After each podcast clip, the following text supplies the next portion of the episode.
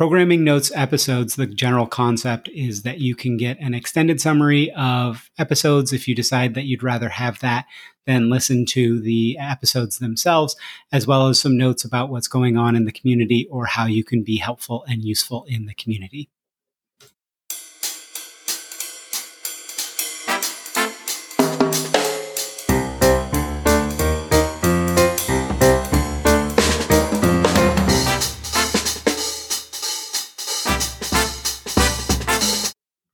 Programming notes for the week of July 3rd, 2022. The meetup is back, baby, on July 7th at 10 p.m. IST, 6:30 p.m. CEST, 12:30 p.m. Eastern. We have ABN AMRO presenting on their learnings from 4 years of doing distributed data with a focus on kind of what they've learned and where they, they've headed with their architecture and their data platform. So, this, if people are familiar with uh, Piet Hein Strengholt's book of doing uh, or data management at scale, they've been doing distributed data even before um, Zhamak's book or her first article came out. So, they've learned a lot of some good and maybe some uh, some approaches to to avoid as well. So this is again my call out for more people to make very specific asks for content. Don't ask them of me in general, put them in the Slack. Ask people you've read, heard, or seen present about some of the aspects of data mesh to create content around the questions you have, right? There are so many articles that keep coming out that are here is what is data mesh or here's like this thing that's been covered you know, 15 different times. Okay you want a definition of what is a data product? All of you start asking the people that have presented the people who are public what is their exact definition internally? How do they explain it internally to people? What do you want? Go out of your way to ask for it. If all you are doing is passively passively waiting for information to come your way, then you are being the old school data warehouse report consumer, right? And we want to move away from that model. So don't be that yourself. Or you're just going to have vendors that vendor wash data mesh, you know, and put out things like the streaming data mesh, which isn't a thing. You want people to actually help answer your questions, then be very public in specifically going out and working with them to say, here are the five questions I would want answered in an article. Put that out there, put that into the world. The community in general is always in need of more help as well. So if you want to contribute, I encourage you to just start doing things. You do not need my approval. I do not own the community in any sense other than being kind of the account owner on the Slack and the, the newsletter and, and meetup stuff. Like you all have a voice. Please leverage and flex it, right? If I, if I don't agree with it, I have a voice too, and, and I can say I don't agree with it, but I'm not the voice of the community. I am not the one who knows everything. I am not, I'm just somebody who's going out and extracting information from other people and presenting it to you, right? We need more people to start to do um, things themselves. If you want to start a meetup in your country, get in touch, right? We we had the Netherlands meetup uh, last week or two weeks ago, and that went really really well because we had somebody who ran with it. And now there's a big, big interest in people from the Netherlands to actually have a meetup, um, a more regular one. So if you want that in your country, start to do that. I'm not really somebody who loves to do in person meetups. So um, if you want to run with one, get in touch and I will help enable you. So, on to the uh, quick bits about the episodes this week. So, on Monday, we are going to have episode number 96 The Power of Empowerment and Driving Business Value, Data Mesh at Roche, which is with Omar uh, Khawaja. Omar shares a lot of really great learnings from Roche's journey so far at, at very large scale and I think a lot of it will help anyone out that is considering or implementing data mesh. Their work to prevent duplication of data and data work is especially relevant, but it's just across the board of you know doing something at that large of scale with that strong of intentionality. Um, I think a lot of people can take a lot of really interesting learnings from that. On Tuesday, we'll have episode number 97. What is a mesh data product to the business owners and users? Which is Mesh Musings number 21. This is me on my soapbox talking about how we need to start seeing clear definitions of what is a mesh data product for domain owners and the subject matter experts and the people not overly data literate, those business users. If we're only talking about what is the actual technical manifestation and the APIs and the infrastructure as code and all of that, we're missing out on a huge important piece because the people who are actually owning the data products, if we don't explain to them what these are and why they matter, your implementation is just going to suffer for a long, long time. You're not going to reach the heights that you're looking for. On Friday, we'll have episode number 98 How to Nail Your Data Mesh Vendor Assessment, a journey story. And this is with Jen Tedrow. So this is a subject so, so many people have wanted more content around. Jen shares how she and her client approached their data mesh vendor assessment and what made it so different. Why is data mesh vendor assessment so much different compared to a lot of uh, data vendor assessments? There are a lot of really useful insights into approaches and some pitfalls for doing a, a, a data mesh vendor assessment. I think you'll learn a lot from this one. So enjoy the week. And while America seems to be truly falling apart, I hope you other Americans can take a bit of time to reflect this holiday week as well, and uh, that we can hopefully at least move forward with doing distributed data, even in the face of some of the bigger challenges that are going on in the world. Thank you.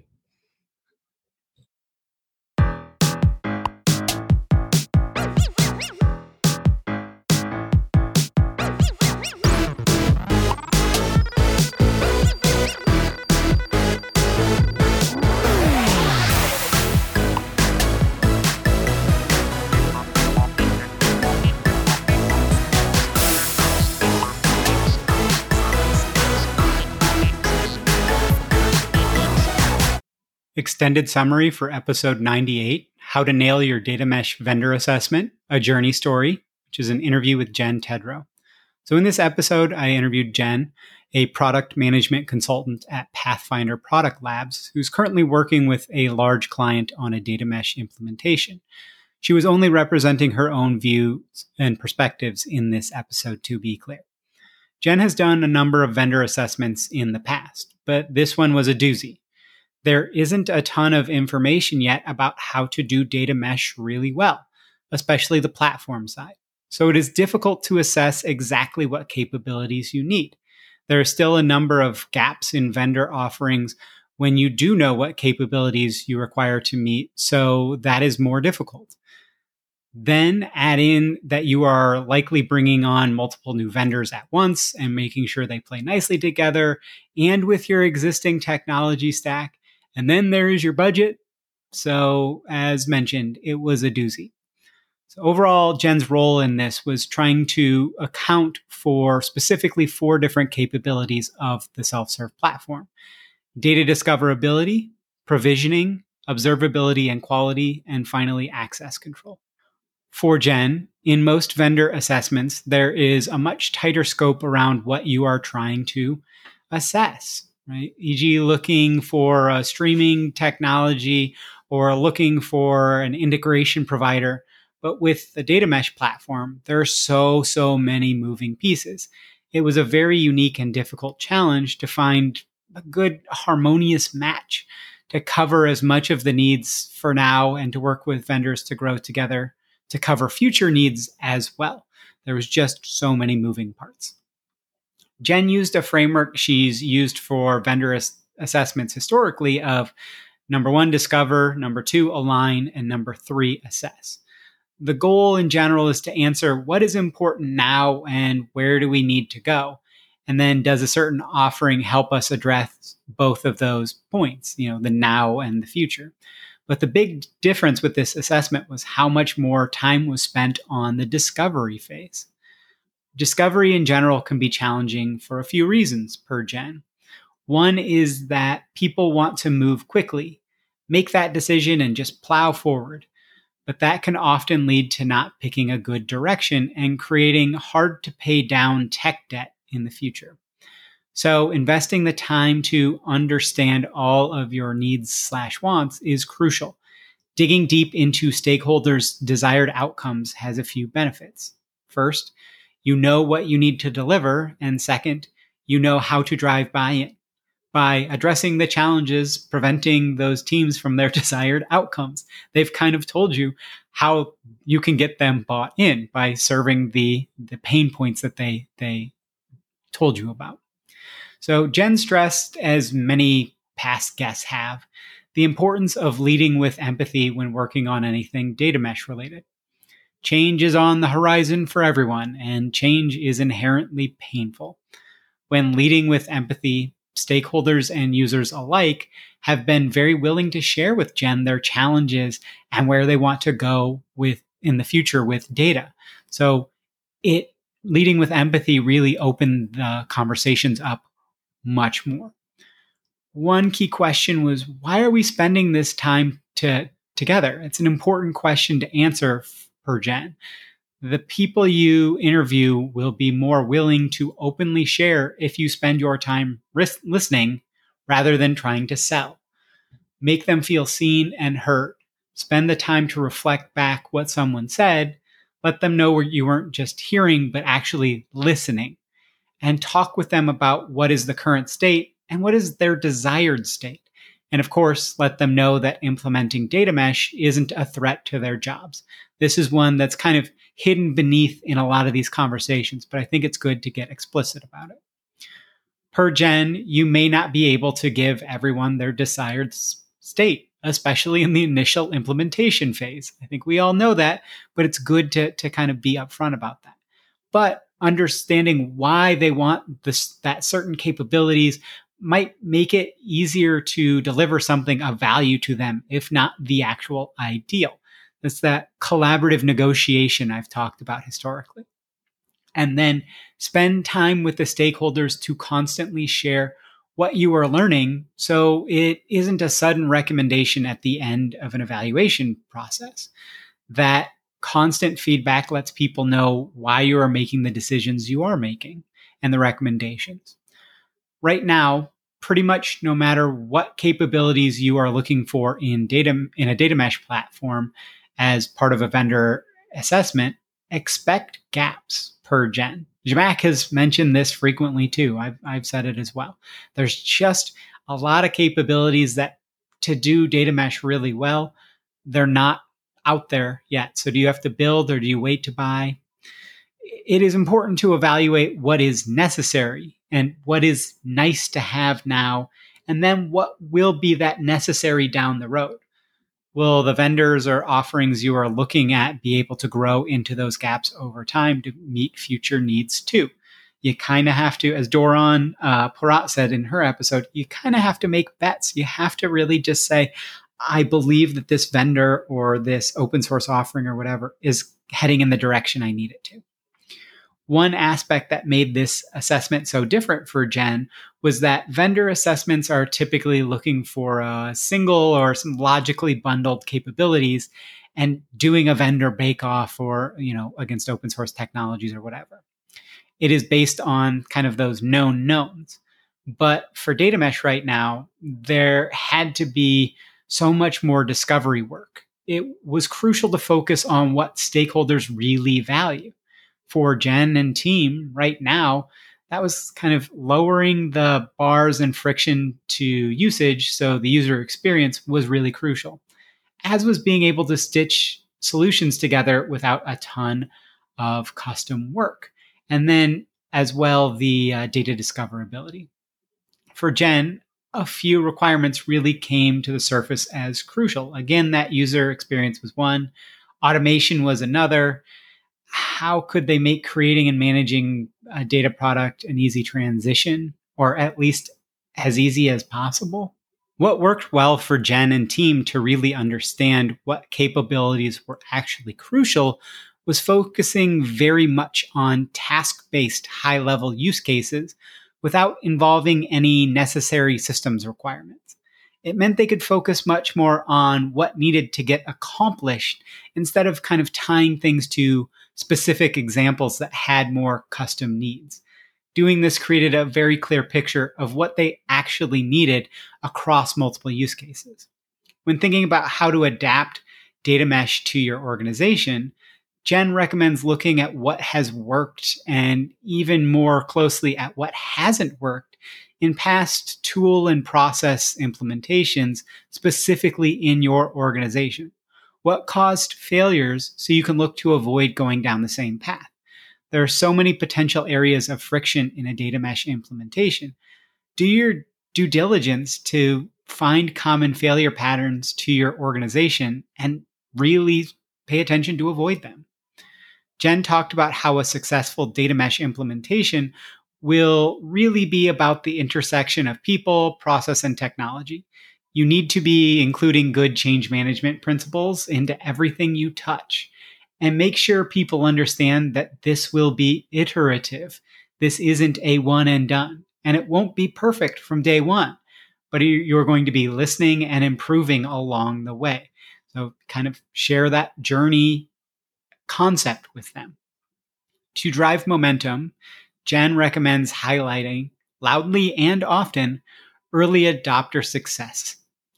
It shows that you are adding value, but also rewards your early adopters. That hopefully spurs others forward to move forward in their data mesh participation as well. And be honest with everyone that doing something like data mesh will involve change and change is painful. Jen and I discussed what use cases to look for in your early journey, and Jen recommended balancing three factors what will be impactful, what is possible, and who is willing to partner with you. It's important to show those early successes to keep the funding coming, as data mesh is not a single upfront cost. It requires continuous investment. So, again, this is an important thing of when you're looking at what should be your initial data product or few data products to really think in that framework. Jen recognizes as well how lucky she is to have a leader that is sharing their vision widely, driving buy in and aligning strategy on data mesh with business partners to make it successful for all parties. A big crucial aspect is that teams have enough time carved out to actually create data products. Without this, incentivization is tough. And they're also constantly looking to raise the visibility and amplify those wins again. For Jen, it's been important to repeatedly paint a compelling vision in many conversations. It's fine to be a bit repetitive. You might find the really great phrasing that you want to use in that eighth or ninth time that you've been talking about the same thing. Share the current picture and then talk about what it could become. This is uh, important to making participants, you know, quote unquote, willing to accept the pain of change. You want to develop a symbiotic, mutually beneficial relationship with those early adopters. Participating in data mesh has to be a win for them too. And teams aren't ready to just adopt data mesh. You need to create the processes to support and enable them. Jen wrapped up the conversation reiterating a few points about your vendor assessment process. Number one, be prepared to spend more time on discovery than you probably think is necessary going in because it will highlight the pain points and capabilities that are most crucial. Number two, focus on task based use cases when considering necessary capabilities. Keep the systems out of it. Number three, really spend the time to understand your sourcing process as well internally. You might do your assessment and say this is what we're going to buy and then it, if you haven't really figured out your sourcing process it could add uh, significantly more time to what you're trying to do. Number 4 it's okay to have very frank discussions with vendors. Look to spend your and their time wisely and share your hard constraints and requirements.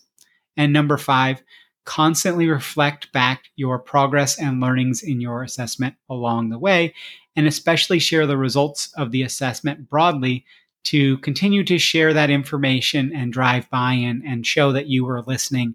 And you know even if you weren't even if you put in there we were trying to hit these 10 points and we could only hit these 8 if somebody sees that their one point wasn't hit they may be disappointed but they'll they're not as likely to be frustrated because you showed that it's still important and this is how you're going to try and get there in the future.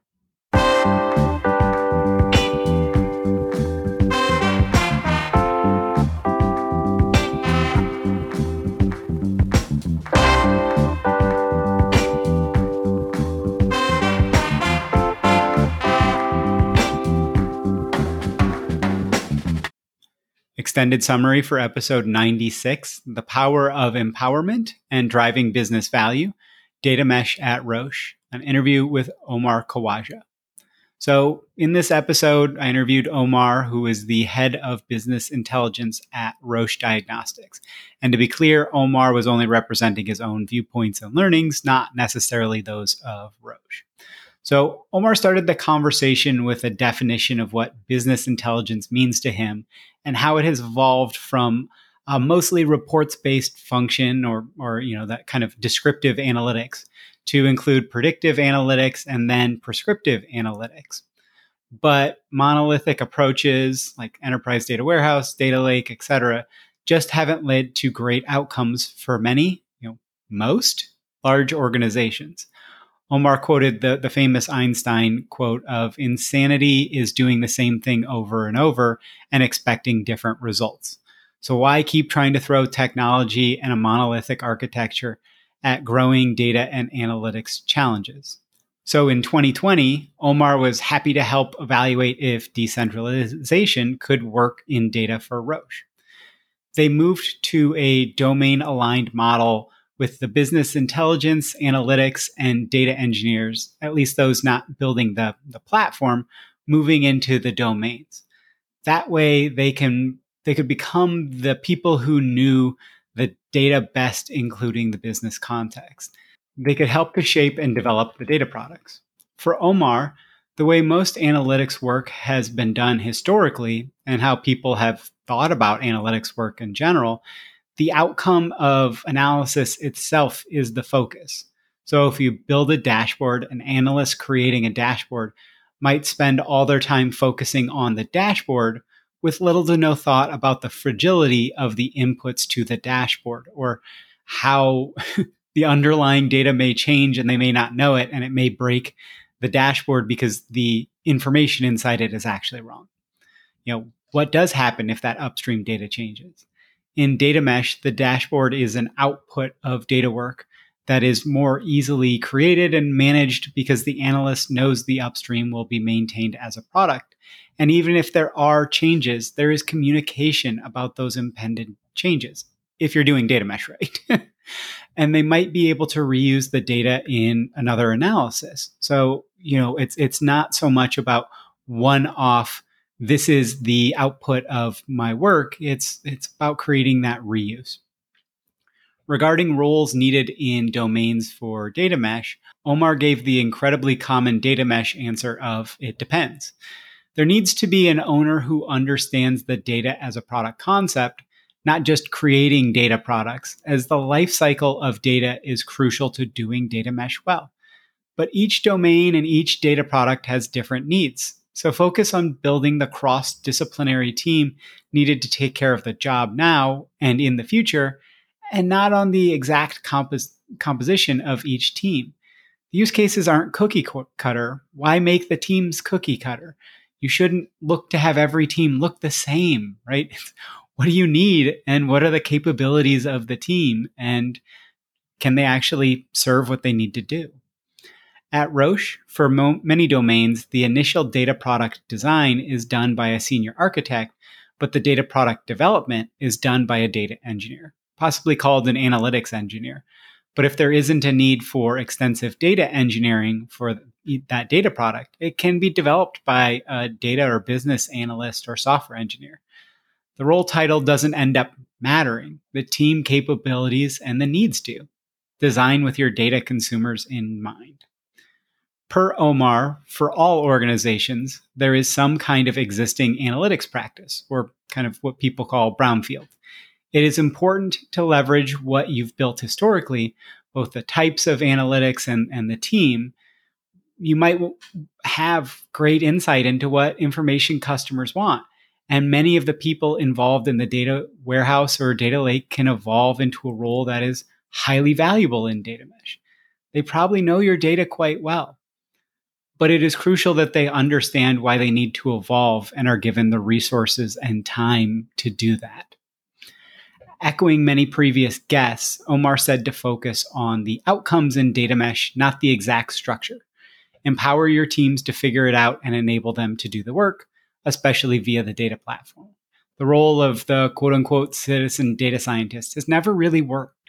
Now we can focus on giving many more people access to information and insights, not just access to data with little to no context. And sharing across the company is crucial to finding scalable, repeatable practices and patterns.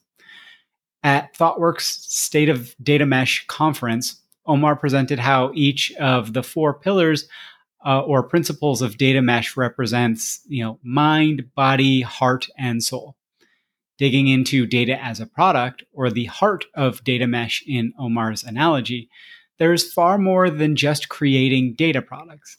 He shared Roche's learnings in data product discovery. How do you figure out what data products you need?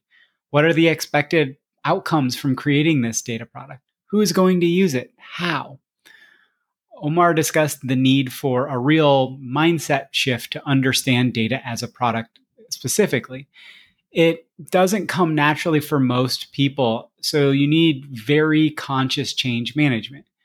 And uh, like many other have said, change management and organizational challenges will almost certainly take, take considerably more of your time in a data mesh implementation than you expect, even with me warning you about this. and it's not shoving people forward or dragging them. It's taking them by the hand and working with them to find a good way forward once they feel the empowerment, Omar is seeing many people really like this new way of working. And they're focused on continual value delivery instead of that project one off type of value creation that, that I talked about earlier. When Omar joined Roche a couple of years, his first big task was forming the data strategy. Should they just do a data lake in the cloud? Was that transition working well for most organizations? The answer for him was no. And he repeated about the definition of insanity, trying to do the same thing over and over and expecting different results, right? If all they did was take their data lake from on prem to the cloud, wouldn't they just probably have the same issues in general that they had on prem in the cloud? If they were having quality issues and ownership issues and even scaling issues, maybe the cloud may be able to handle the scale, maybe not. But, you know, that kind of just lift and shift, it you need a rethink of how you do data. So he took a lot of inspiration from the book Think Again by Adam Grant.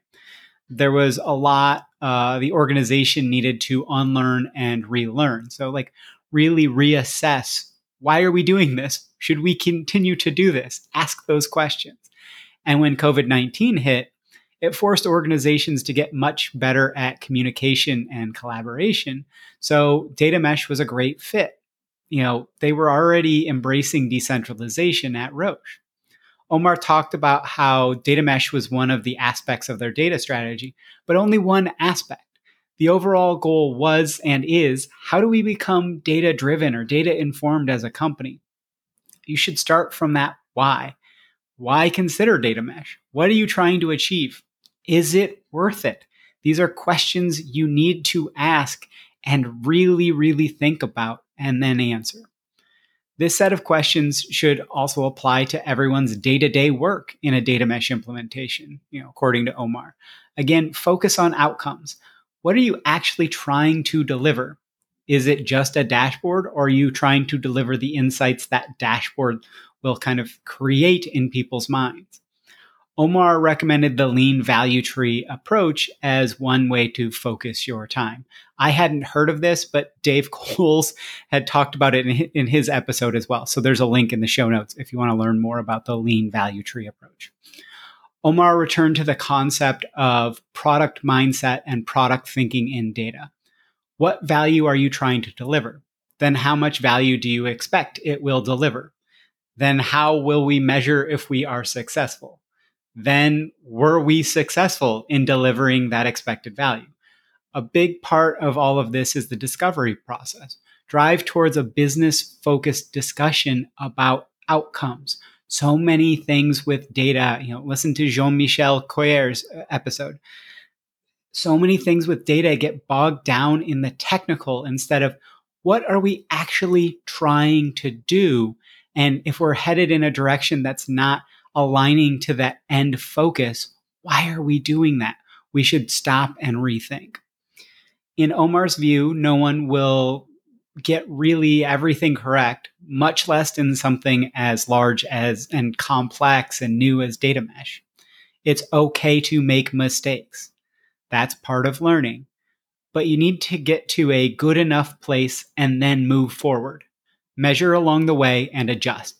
It's a journey. There will be trials and tribulations along the way. Learn from them and adjust. Collaborate and move forward together. Don't allow yourself to get stuck.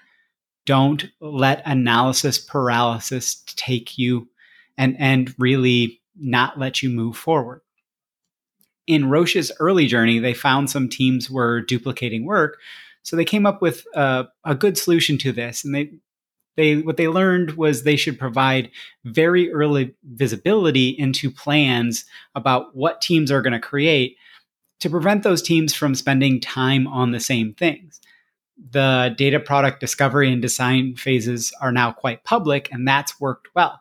You know instead of teams duplicating work you know team a may seem see that team b is is doing this work that they were going to do and instead team a is an early consumer of what team b is doing and so they can then move forward and get more value out of what they were going to do instead of having to create that same data product so I, th- I think this is a it's a simple feeling approach, but it's also very valuable. Communication is super crucial to preventing duplication of work. So many people try and solve it with technology. I think that's just going to get you in trouble. So, in wrapping up, Omar again reiterated to focus on what you are trying to deliver. What is the value, and that it's okay to move forward with an incomplete picture. You'll make some mistakes, but prepare to learn and adjust and just get to making progress. That's pretty sound advice in, in my view. If you want just kind of my nine point summary, that's at the start of the episode that will be released later this week.